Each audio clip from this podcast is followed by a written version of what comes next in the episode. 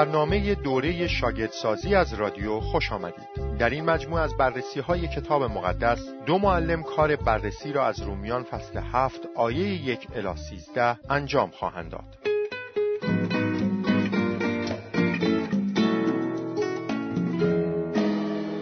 پولس در رومیان های سه و چهار نشان می دهد که ما باید از اسارت شریعت آزاد گردیم تا در حضور خدا عادل خوانده شویم. در رومیان های شش و هفت آیات یک الا شش وی نشان می دهد که باید از اسارت شریعت آزاد شویم تا در حضور خدا زندگی مقدسی داشته باشیم. در رومیان فصل هفت آیه هفت الا بیست و پنج پولس به ما فایده و اثر شریعت را نشان می دهد.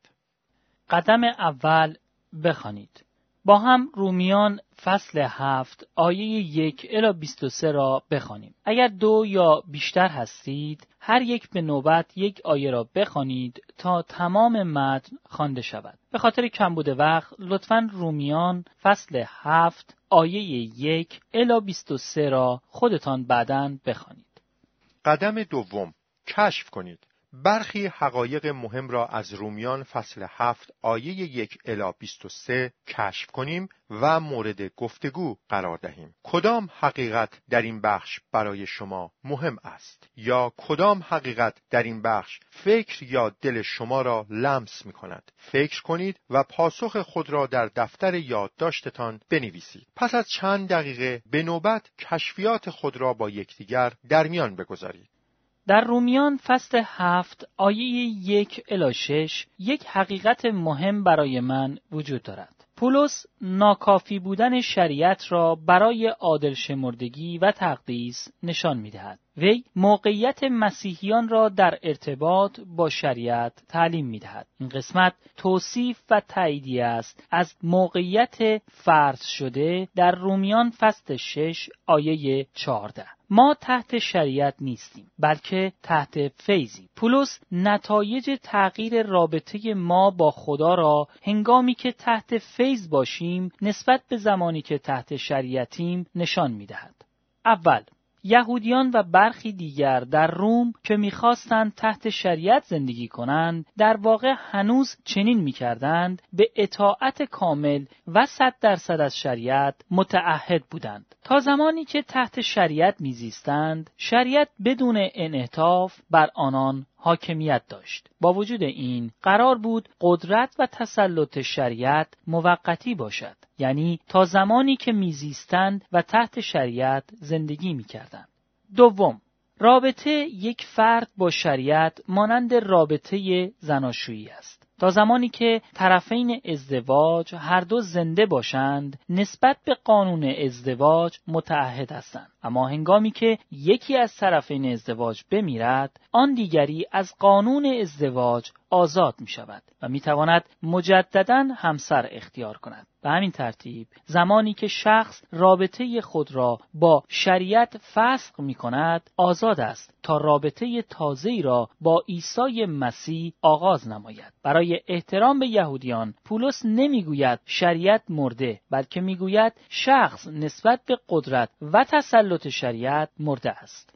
سوم پولس این حقیقت را به رابطه مسیحیان نسبت به شریعت تعلیم می دهد. با مرگ واقعی عیسی مسیح و مرگ روحانی مسیحیان با مسیح آنها نسبت به گناه مردند. به این ترتیب عهدشان را با طبیعت گناه آلود خود کنار می‌گذارند و به فریبها و نیرنگهای جهان فاسد نه می‌گویند. با مرگ واقعی عیسی مسیح و مرگ روحانی آنان با مسیح نسبت به شریعت نیز مردند. یعنی اینکه آنها از شریعت آزاد شدند. زیرا خدا طلب می کند که تمامی مردم زندگی صد درصد کاملی داشته باشند و تمامی گناهان مجازات شوند. آنان از تلاش برای عادل شمرده شدن با نگاه داشتن شریعت دست کشیدند. پولس به مسیحیان روم یادآوری می کند که وقتی به عیسی مسیح ایمان آوردند یعنی زمانی که رابطه تازه‌ای را با عیسی مسیح شروع کردند رابطه قبلی خود با شریعت را فسق نمودند. در اثر مردن با مسیح نسبت به شریعت نیز مردند. یعنی از قدرت و سلطه شریعت آزاد شدند و توسط قیام با مسیح زندگی کاملا متفاوتی را تحت قدرت و تسلط عیسی مسیح آغاز کردند. مسیح حیات تازه خود را در آنها سپری می کنند آنها می خواهند و می توانند زندگی تازه ای داشته باشند و چنین نیز خواهد شد. و با مسیح و برای مسیح خواهند زیست. مسیحیان دیگر تحت قیومیت شریعت نیستند بلکه اکنون به عیسی مسیح تعلق دارند و برای خدا ثمر میآورند. چهارم وقتی انسانها از جمله خود پولس هنوز در جسم بودند یعنی قبل از احیا تحت شریعت زندگی می کردند و تلاش می کردند با حفظ شریعت عادل شمرده شده تقدیس شوند اما به جای آنکه شریعت اخلاقی ابزار عادل شمردگی و تقدیس باشد وسیله تحریک شهوات گناه آلود در طبیعت فاسدشان شد که میوه مرگ را به بار آورد. پنجم اما مسیحیان پس از احیا نسبت به شریعت مردند. آنان از الزام جهت نگاه داشتن شریعت به عنوان وسیله‌ای برای عادل شمرده شدن یا تقدیس آزاد شدند. آنها تحت فیض هستند. یعنی در اثر فیض خدا و از طریق ایمان در وضعیت عادل شمردگی و وضعیت قدوسیت قرار دارند. نتیجه این امر این است که روح القدس در درون آنها حیات جدید و مقدسی را ایجاد می کند و آنها به طریقی تازه زندگی و خدمت می کنند. روش تازه روش مسیح است. از طریق روحی که در آنهاست و نه روش شریعت مکتوب حاکم بر آنها. در رومیان فصل هفت آیه هفت الی سیزده حقیقت مهمی برای من وجود دارد. پولس با استفاده از تجربه شخصی خود نشان می دهد که شریعت چه می تواند بکند. شریعت اخلاقی تجربه و دانش و محکومیت در اثر گناه را به ارمغان می آورد. شریعت اخلاقی فقط قادر است حوثهای شیطانی را در طبیعت گناه آلود انسان برانگیزاند و بنابراین وی را نسبت به میزان انحراف طبیعت گناه آلودش آگاه سازد. شریعت اخلاقی نمی‌تواند سبب تبرئه او در حضور خدا شود و همچنین قادر نیست باعث شود در حضور خدا زندگی مقدسی داشته باشد. در عوض شریعت فقط می‌تواند برایش تجربه دانش و محکومیت به علت عدم قدوسیت زندگیش را به ارمغان آورد. اول در رومیان فصل هفت آیه هفت الی هشت پولس بحث می کند که مردم نیاز دارند برای عادل شمرده شدن و قدوسیت از وابستگی به شریعت آزاد شوند. این به این دلیل نیست که شریعت بد است بلکه به این دلیل است که شریعت قادر نیست باعث عادل شمردگی و قدوسیت شود شریعت تنها می تواند تجربه گناه و نتیجتا آگاهی از ماهیت گناه و محکومیت عمیق به دلیل گناهکار بودن را به بار آورد. شریعت اخلاقی گناه نیست هدف و یا خواست خدا را نادیده نمی‌گیرد. شریعت اخلاقی مطمئنا هدف و فایده ای دارد. به ما میآموزد گناه چیست؟ هر چیزی که هدف خدا را از نظر دور دارد هر چیزی که از حدود خدا سرپیچی کند و هر چیزی که حقیقت خدا را تحریف نماید گناه است. گناه زندگی خودکفای مستقل از خداست. بدون فرمان دهم که میفرماید طمع نورزید. پولس طمع را به عنوان گناه تجربه نمی کرد. بدون شریعت اخلاقی یا ده فرمان گناه مرده است. یعنی جدا از شریعت اخلاقی گناه در طبیعت گناه آلود غیر فعال است شریعت اخلاقی طبیعت گناه آلود را در شخص تحریک و هر نوع خواهش گناه آلودی را در او بیدار می نماید. دوم در رومیان فصل هفت آیه 9 الی 11 پولس این تفکر را مفصلا مورد بحث قرار می دهد. تا وقتی که مردم به شریعت اخلاقی خدا که در کتاب مقدس یا در قلب آنها نوشته شده بهای اندکی دهند معنای گناه از دید خدا را درک نخواهند کرد. در این صورت بدون دغدغه در این توهم خواهند زیست که انسانهایی بسیار خوب، عادل و بینیاز از دیگران هستند. بنابراین آنها ناآگاه از طبیعت گمراه خود و بدون ترس از مجازات خداوند به خاطر گناه زندگی می کنند. پس در واقع نمی‌دانند خداوند چه نوع زندگی را از آنان طلب می کند و نمی‌دانند چگونه گناه را در تمامی اشکال شریرانه آن تحت کنترل درآورند. با این حال هنگامی که در گذشته شریعت اخلاقی آشکار گردید و به عهد خدا افسوده شد و مردم شروع کردند به جدی گرفتن آن طبیعت گناه آلود نهفته آنها به ظالمی قدرتمند در بدنهایشان و واقعیتی وحشتناک در وجدانشان تبدیل شد. هرچه انسانها بیشتر تلاش کردند شریعت را نگاه دارند گمراهی اخلاقی و روحانی کامل را بیشتر تجربه کردند. پس آنها میمیرند. یعنی حالت خیالی نیک بودن و امنیت کاذب میمیرد و به حالت فلاکت و خطر محکومیت ابدی می‌رسند. قبل از سقوط در گناه شریعت به عنوان شرط نیکوی خدا برای عادل شمرده شدن قرار بود انسان را تبرئه کرده و به او حیات عطا نماید. با وجود این پس از سقوط انسان در گناه شریعت دیگر قادر نیست کسی را عادل سازد. پس شریعت قانون یا معیار خداست در مورد اینکه قومش به عنوان مردمان خدا باید چگونه زندگی کند. علا رقم این همیشه افرادی مانند فریسیان وجود دارند که کماکان باور دارند می‌توان با حفظ شریعت عادل شمرده شد و تقدیس گردید. پس از سقوط در گناه روشن شد که نه تنها عادل شمردگی از طریق اعمال شریعت کاملا غیر ممکن است بلکه داشتن زندگی مقدسی و در اطاعت نیز مطابق با شریعت کاملا امکان ناپذیر می باشد. در واقع شریعت ابزار خدا شد تا در مردم نسبت به گناهانشان طبیعت منحرفشان و حالت مرگ روحانی متعاقب با آن محکومیت عمیقی ایجاد کند. شریعت وسیله خدا شد تا به مردم نشان دهد که کاملا گم شدند و به منجی غیر از خودشان و تلاشهای مذهبیشان نیاز دارند. سوم در رومیان فصل هفت آیه دوازده الا سیزده پولس از بحث خود نتیجه گیری می کند. گرچه شریعت به خودی خود مقدس، عادل و خوب است اما باعث تقدس، عادل شمردگی و خوبی مردم نمی شود. به جای آنکه وسیله برای ایجاد حیات باشد، ابزاری است که طبیعت گناه آلود را که منجر به مرگ می شود در شخص بیدار کند. شریعت سبب می شود انسان مرگ روحانی خود را درک کند و این باعث از بین رفتن حالت خود عادل بینی و حس امنیت کاذب می گردد.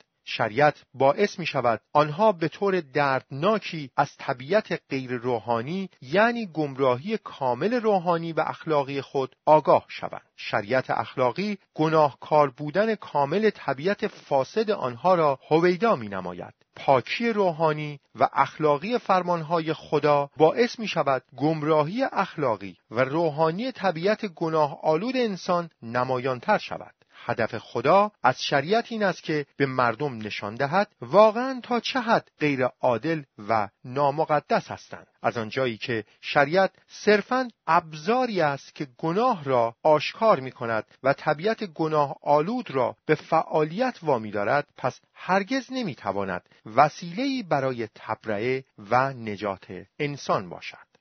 قدم سوم. سوال بیایید تمام حقایق موجود در رومیان فصل هفت آیه یک الی سیزده را درک کنیم و سوالات خودمان را درباره نکاتی که هنوز درک نکرده ایم مطرح سازیم. چه سوالی در مورد هر نکته ای از این بخش مایلید از گروه بکنید؟ فکر کنید و سوال خود را در دفتر یادداشتتان بنویسید. سپس راجع به سوالات گفتگو کنید و سعی کنید پاسخ آنها را بیابید. سوال اول. تفاوت بین نظریات بدون شریعت گناهی وجود ندارد بدون شریعت گناه به حساب نمی آید و بدون شریعت گناه می میرد چیست؟ یک. رومیان فصل چهار آیه پنج ارتباط بین گناه و محکومیت هر فرد. در جایی که شریعت نباشد نافرمانی از آن وجود ندارد. این مورد در هیچ جا صدق نمی کند. بنابراین هر جا که شریعت باشد نافرمانی از شریعت وجود دارد. هر موجود انسانی دارای شریعتی است که یا در دل وی نوشته شده یا در کتاب مقدس از آن رو که هیچ کس بدون شریعت نیست گناهان همه افراد به حساب آمده و هر که مطابق با شریعت خود داوری می شود جایی که شریعت باشد خشم خدا را سبب می شود شریعت اطاعت مطلق را طلب می کند چون هیچ کس شریعت را نگاه نداشته یا قادر به نگاه داشتن آن نیست پس همه به عنوان گناهکار محکوم هستند. اگر کسی بود که می توانست تمامی شریعت را بی نقص نگاه دارد عادل شمرده می‌شد. یعنی اینکه به عنوان شخص عادل داوری می‌شد و به حیات جاوی دست میافت این مسئله فقط قبل از سقوط انسان در گناه ممکن بود اما چون همه دارای شریعت هستند دهانهای همه بسته است و تمامی جهان باید در مقابل خدا حساب پس دهد شریعت به عنوان شرط مطلق خدا برای عادل شمردگی و معیار مطلق خدا برای محکومیت فقط خشم خدا را برای فرد به ارمغان می آورد. در اینجا تاکید بر شریعتی است که خدا به هر فرد عطا فرموده است. شریعت شرط مطلق خداست برای عادل شمردگی. هر که شریعت را نقض کند گرفتار خشم خدا خواهد شد. تاکید بر مسئولیت فردی است. دوم رومیان فصل پنج آیه سیزده. ارتباط بین شریعت و محکومیت تمامی نژاد بشر. وقتی شریعتی نباشد گناه به حساب نمی آید این از زمان آدم تا موسا صدق می کرد. انسانهایی که قبل از موسا زندگی کردند شریعت مکتوب موسا را در اختیار نداشتند و در نتیجه به خاطر نافرمانی از آن محکوم نمی شدند. علا رقم این این افراد مردند زیرا مزد گناه مرگ است. اگر آنها به دلیل زیر پا گذاشتن شریعت موسی به مرگ محکوم و مجازات نشدند پس به خاطر نافرمانی چه کسی از شریعت به مرگ محکوم و مجازات شدند؟ تنها نتیجه ممکن این است که آنها به دلیل نافرمانی آدم از تنها قانونی که خداوند به او عطا فرمود به مرگ محکوم و مجازات شدند. خداوند آدم را نماینده ارشد کل نسل بشر محسوب می کند. وقتی آدم مرتکب گناه شد و با مرگ مجازات شد تمام نژاد بشر در اتحاد با آدم گناهکار محسوب شده همراه آدم به مرگ محکوم و مجازات شدند با وجود آنکه مطمئنا این افراد با شکستن شریعتی که در دلشان نوشته شده شخصا مرتکب گناه شدند اما آنها با زیر پا گذاردن فرمانی که خداوند فقط به آدم داد گناه نکردند. در اینجا بر تنها شریعتی که خداوند به آدم عطا کرد تاکید می شود این شریعت شرط مطلق خدا برای عادل ماندن است. آدم به تنهایی این قانون را شکست اما نتیجه این شد که تمامی نسل او دچار مرگ شدند. تأکید بر مسئولیت آدم به عنوان نماینده قرار دارد. 3. رومیان فصل هفت آیه هشت ارتباط بین شریعت با فعال شدن گناه در هر فرد. جدایی از شریعت گناه مرده است. طریق دیگر برای بیان این مطلب این است قدرت گناه در شریعت است. پولس در اینجا از شریعت به عنوان شرط مطلق خدا برای عادل شمردگی صحبت نمی کند بلکه از شریعت به عنوان شرط مطلق تقدیس شدن سخن می گوید. او از شریعت به عنوان قانون اخلاقی خدا و به خصوص ده فرمان صحبت می کند که آشکار نمود از نظر خدا چه چیزی درست و چه چیزی غلط است. و نشان داد که قوم خدا به عنوان ایمانداران باید چگونه زندگی کنند. پولس می‌گوید جدایی از شریعت اخلاقی گناه در درون طبیعت گناه آلود غیر فعال است. وقتی به شریعت اخلاقی توجه جدی نشود گناه ساکن در طبیعت گناه آلود انسانها غیر فعال می شود علا رقم این وقتی که به شریعت اخلاقی به طور جدی توجه شود گناه ساکن در طبیعت گناه آلود بسیار فعال می گردد هرچه انسانها بیشتر تلاش کنند شریعت اخلاقی را نگاه دارند شریعت اخلاقی خواهش های گناه آلود طبیعت فاسدشان را بیشتر تحریک کرده. در آنها تمایلات بد را بیدار می نماید و باعث می شود میزان گمراهی واقعی خود را درک کنند. شریعت اخلاقی به جای آنکه ابزاری باشد به جهت حیات وسیله می شود برای مرگ شریعت اخلاقی خود عادلبینی و حس امنیت کاذب و حالت خیالی خوب بودن را در مردم نابود می کند. سبب می شود مردم متوجه شوند که از لحاظ روحانی مردند. در اینجا تاکید بر شریعت اخلاقی است که خداوند به هر فرد عطا فرموده است. شریعت اخلاقی شرط مطلق خدا برای قدوسیت است. هر که شریعت اخلاقی را بشکند به این درک خواهد رسید که کاملا گمراه است. تاکید بر تجربه فرد در مورد گمراهی است. سوال دوم در این آیات کدام مرحله از تجربه شخصی پولس به تصویر کشیده شده است؟ آیا این تجربه مربوط به کسی است که حیات دوباره یافته یا از آن کسی است که فاقد حیات تازه است؟ به احتمال زیاد این آیات مربوط به تجربه پولس درست قبل از ایمان آوردنش و در حین آن و یا کمی بعد از آن می باشد. وقتی که پولس هنوز فریسی بود بدون حیات تازه بود. فردی بود از خود راضی و خود را کسی می‌دانست که از طریق نگاه داشتن شریعت کاملا عادل است. او برای مدت زمانی طولانی خود را با شریعت موسی مشغول کرده بود. لیکن شریعت اخلاقی خدا در زندگیش عمل نمی کرد. او به دور از شریعت اخلاقی با خود عادلبینی مذهبی و غرور روحانی یک فریسی زندگی می کرد. یک پولس می‌گوید که جدای از شریعت اخلاقی گناه در طبیعت گناه آلود غیر فعال است. او به ما نمی‌گوید در زندگی خود چه وقت جدی گرفتن شریعت اخلاقی خدا را آغاز کرد و در طول حیات خود چه موقع شروع کرد به درک اینکه گناه و تمکار بودن واقعا چیستند. و کی شریعت اخلاقی سبب شد گناه ساکن در او فعال شود و انواع خواهش های آزمندانه را در او ایجاد کند. این همه باید پیش از ایمان آوردنش زمانی که هنوز حیات دوباره نیافته بود آغاز شده باشد. تجربه جان گرفتن گناه و مردن او به احتمال خیلی زیاد باید با ایمان آوردن پرشکوهش در راه دمشق یا تماسش با حنانیا در دمشق یا وقایعی که در طول سه سال اقامتش در عربستان رخ داد همراه بوده باشد. در این وقت بود که کسی که قبلا کلیسا و مسیحیان را مورد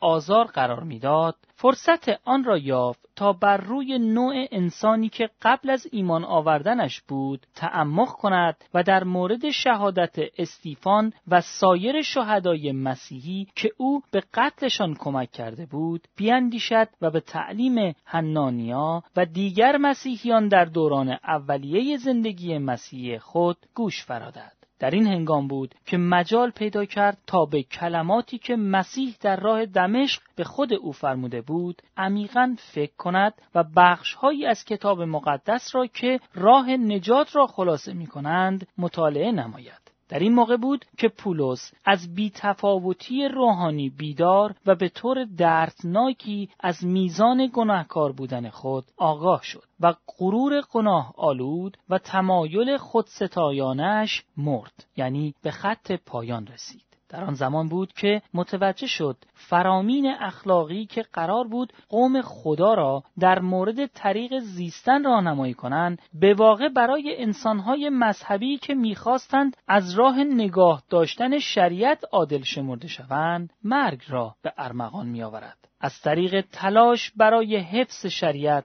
متوجه شد که نمی‌تواند شریعت را نگاه دارد و در طبیعت بدون حیات تازه خود کاملا گمراه بود یعنی از لحاظ روحانی مرده بود. دو او را شریعت اخلاقی فریب داد. زیرا شریعت اخلاقی مقدس، عادل و خوب است. این طبیعت گناه آلود ساکن در خودش بود که او را فریب داد تا باور کند که می تواند در اثر نگاه داشتن شریعت عادل شمرده شود. طبیعت گناه آلوده درونش از معرفت قوانین اخلاقی خدا بهره برد تا به واقع کارهایی را انجام دهد که شریعت اخلاقی من کرده بود. معرفت شریعت اخلاقی باعث شد درک کند تا چه حد گناهکار و گمراه است و چقدر از هدف خدا برای زندگیش دور شده و از لحاظ روحانی به چه میزان مرده است.